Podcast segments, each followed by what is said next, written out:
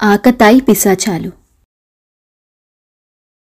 పది రోజుల పాటు పట్నంలో ఉద్యోగ ప్రయత్నాలు చేసి ఇంటికి తిరిగి వచ్చిన అవతారంతో వాడి అవ్వ ఏం నాయనా నా ఆరోగ్యం సరిలేదు నేను ఎలానూ వెళ్ళలేను రేపు తెల్లవారుజామునే మీ మేనమామ కూతురు ఆదిలక్ష్మి పెళ్ళి ఆ సంగతి మరిచావా? అన్నది.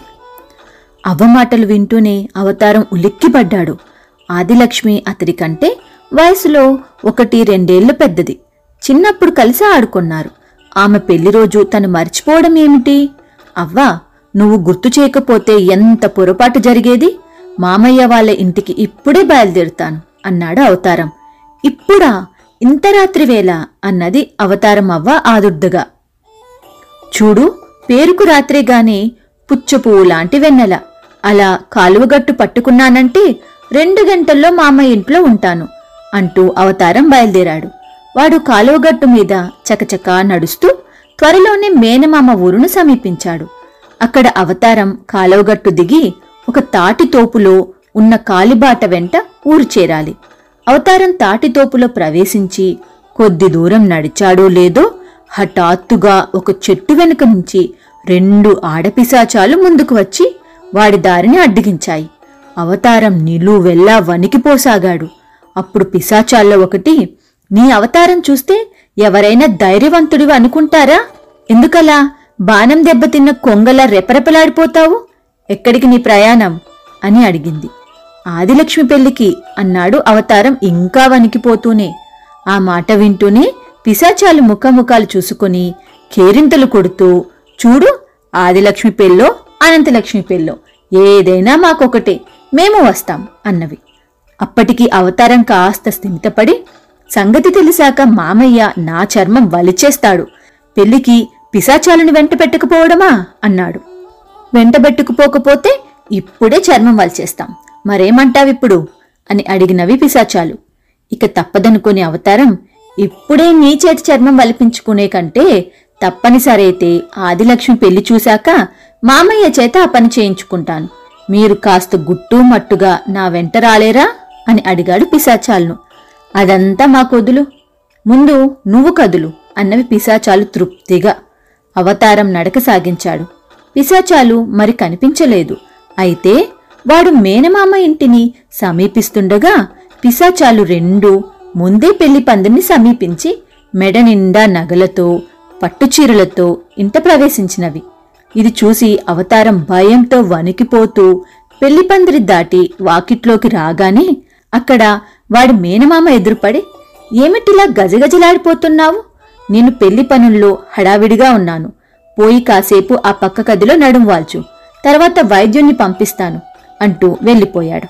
అవతారం గదిలోకి పోయి ఒక మూలగా చాప మీద మునగడ తీసుకొని పడుకొన్నాడు. ఈ లోపల పిశాచాలు రెండూ తమ ఇష్టానుసారం అల్లరి పనులు ప్రారంభించినవి. ఆడపెళ్ళివారు మగపెళ్ళివారికి ఎదురుగా ఉన్న మండువా ఇంటిని విడిదిగా ఇచ్చారు. పిశాచాల్లో ఒకటి పెళ్ళికొడుకు తల్లిగా రూపం మార్చుకొని పెళ్ళి కూతురున్న గదిలోకి వెళ్ళింది. కాబోయే వియ్యపురాల్ని చూసి ఆదిలక్ష్మి తల్లి రావదినా రా అంటూ ఆహ్వానించింది.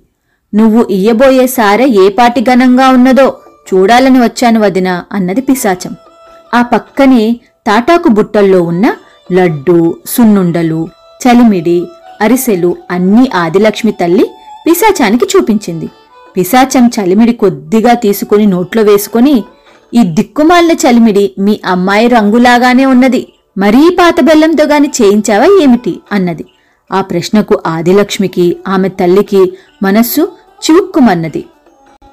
తర్వాత పిశాచం అరిసెలకు సున్ని ఉండలకు కూడా బావోలేదంటూ పేర్లు పెట్టి మరి రెండు బుట్టల్లో బూరెలు పులిహోర సర్దించు అన్నది. ఆదిలక్ష్మి తల్లి నిర్గాంతపోయి వాటికి అంత తొందరేం వదినా అవి మర్నాటికే పులిపెక్కిపోతాయి కదా అన్నది. మా ఇంటి కోడళ్ళు అలా పులిపెక్కినవి పాచిపోయినవి తినడం ఆనవాయితీ. ఈ లడ్లు పులుపు కంపు కొట్టడానికి పది రోజులు పడుతుంది. అప్పటిదాకా బూరెలు పులిహోర తింటుంది మీ అమ్మాయి అన్నది పిశాచం. గౌరీ పూజకు సిద్ధమవుతున్న ఆదిలక్ష్మికి ఈ మాటలు వినగానే పెద్ద గరిటితో కడుపులో దేవినట్లయింది. ఆమె చప్పున పెరట్లోకి పరిగెత్తి బళ్ళున వాంతి చేసుకున్నది. ఆమె తల్లి హడావిడి పడుతూ కూతురి వెనకగా పెరట్లోకి వెళ్ళగానే పిశాచం రూపు మార్చుకుని గదిలోంచి వెళ్ళిపోయింది. ఆదిలక్ష్మి చన్నీలతో ముఖం కడుక్కొని నా కంఠంలో ప్రాణం ఉండగా ఈ పెళ్ళి చేసుకోను అన్నది తల్లితో. ఆ మాటలకు తల్లి కంగారు పడిపోయి భర్తను వెతుకుతూ వీధికేసి పరిగెత్తింది. ఇక రెండో పిశాచ పెళ్ళి కొడుకు వాళ్ళ విడిది ఇంట్లోకి వెళ్ళింది. పనంతా ఆడపెళ్ళి వారిదే కావడంతో మగపెళ్ళి వారంతా కునికిపాట్లు పడుతున్నారు. పెళ్ళి కొడుకు ఒక్కడే మిద్ది మీద పడుకొని దోమల బాధతో సతమతమవుతున్నాడు. పిశాచం పెళ్ళి కూతురిలా రూపం మార్చుకొని ఒక విసనకర్రతో అతడి దగ్గరకు వెళ్ళింది. పెళ్ళికొడుకు ఆశ్చర్యపడుతూ ఇలా వచ్చావేమిటి? ఎవరైనా చూస్తే నవ్వరు? అన్నాడు. ఆ మాత్రం నేను నవ్వగలను. ఇక్కడ నువ్వు దోమల బాధ భరించలేకుండా ఉన్నావని వచ్చాను. మా ఊరి దోమలు కందిరీగల్నే వెన్నంటి తరుమగలవు వెదవ దోమలు అంటూ పిశాచం విసనకర్ర కాడతో పెళ్ళికొడుకు చేతి మీద బలంగా కొట్టింది. పెళ్ళికొడుకు అబ్బా అని ఊరుకున్నాడు. అయినా పిశాచం అతన్ని వదలక ఇక్కడొక దోమ అక్కడొక దోమ అంటూ విసనకర్రతో ఎడా పెడా కొట్టసాగింది. దానితో సహనం కోల్పోయిన పెళ్ళికొడుకు ఇక చాలే ఊరుకో అంటూ పిశాచం చేతిలోని విసనకర్రను లాక్కున్నాడు. పిశాచం కళ్ళనీళ్ళు తుడుచుకుంటున్నట్లు నటిస్తూ దోమల్ని కొడుతుంటే తగిన చిన్న దెబ్బలకే ఎంత కోపం తెచ్చుకున్నావు? రేపు పెళ్ళయ్యాక నిజంగానే కొడితే మరెంత కోపం తెచ్చుకుంటావో అన్నది. ఏమిటి? పెళ్ళయ్యాక నన్ను కొడతావా? అన్నాడు పెళ్ళి కొడుకు నివ్వెరపోతూ. నీ వంట నచ్చకపోతే మరి కొట్టక ఏం చేస్తాను? అన్నది పిశాచం. నేను వంట చెయ్యాలా? అన్నాడు పెళ్ళి కొడుకు కోపంగా. గిన్నెలు కడిగి ఊరుకుందామనుకున్నావా? అదేం కుదరదు.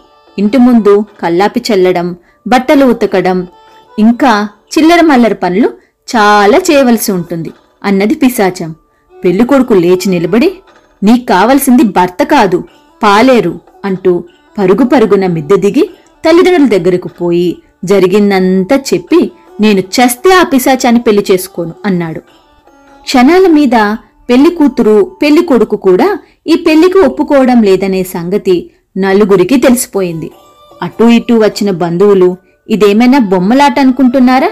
ఎందుకు చేసుకోరో చెప్పండి అని రెండు పక్షాల వాళ్ళు నిలదీసి అడిగారు. పెళ్ళికొడుకు తల్లి పరమ గయ్యాలి. ఇంతకు కొంచెం సేపు ముందు వచ్చి నానా మాటలు అన్నది అన్నారు ఆడపెల్లివారు భోజనాలు చేశాక ఆడపిల్లివారింటికి నేనెప్పుడు వెళ్ళాను? అంటూ పెళ్ళికొడుకు తల్లి నిర్గాంతపోయింది పెళ్ళికూతురు లంకిని పెళ్ళయ్యాక మొగుడి చేత అడ్డమైన చాకరీ చేయిస్తానని ఇప్పుడే చెప్పి వెళ్ళింది అన్నారు మగ పెళ్ళివారు ఆ మాటలకు ఆదిలక్ష్మి ఆశ్చర్యపోయింది. ఆడ మగ పెళ్ళి వాళ్ళకు ఒకరు చెప్పేది ఒకరికి అర్థం కాక గొడవ పడసాగారు. పిశాచాలు తాము ఆడిన నాటకం బాగా రక్తి కట్టిందంటూ నవ్వుకోసాగాయి.